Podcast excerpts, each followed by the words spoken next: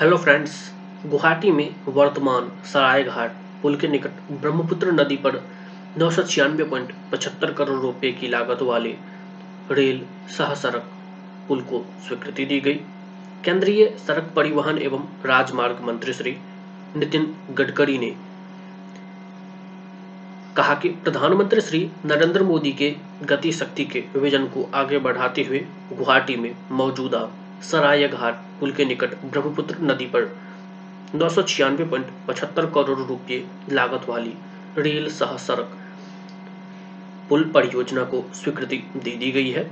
इस खर्च को एन और रेल मंत्रालय द्वारा साझा किया जाएगा। उन्होंने कहा कि अप्रोच या वायाडक्ट्स यानी पुलों पर आने वाली 322 करोड़ रुपए का लागत एनएचएआई द्वारा वहन की जाएगी। श्री गडकरी ने कहा कि पुल असम के उत्तरी छोर को दक्षिणी छोर यानी ब्रह्मपुत्र नदी के पार गुवाहाटी से जोड़ेगी।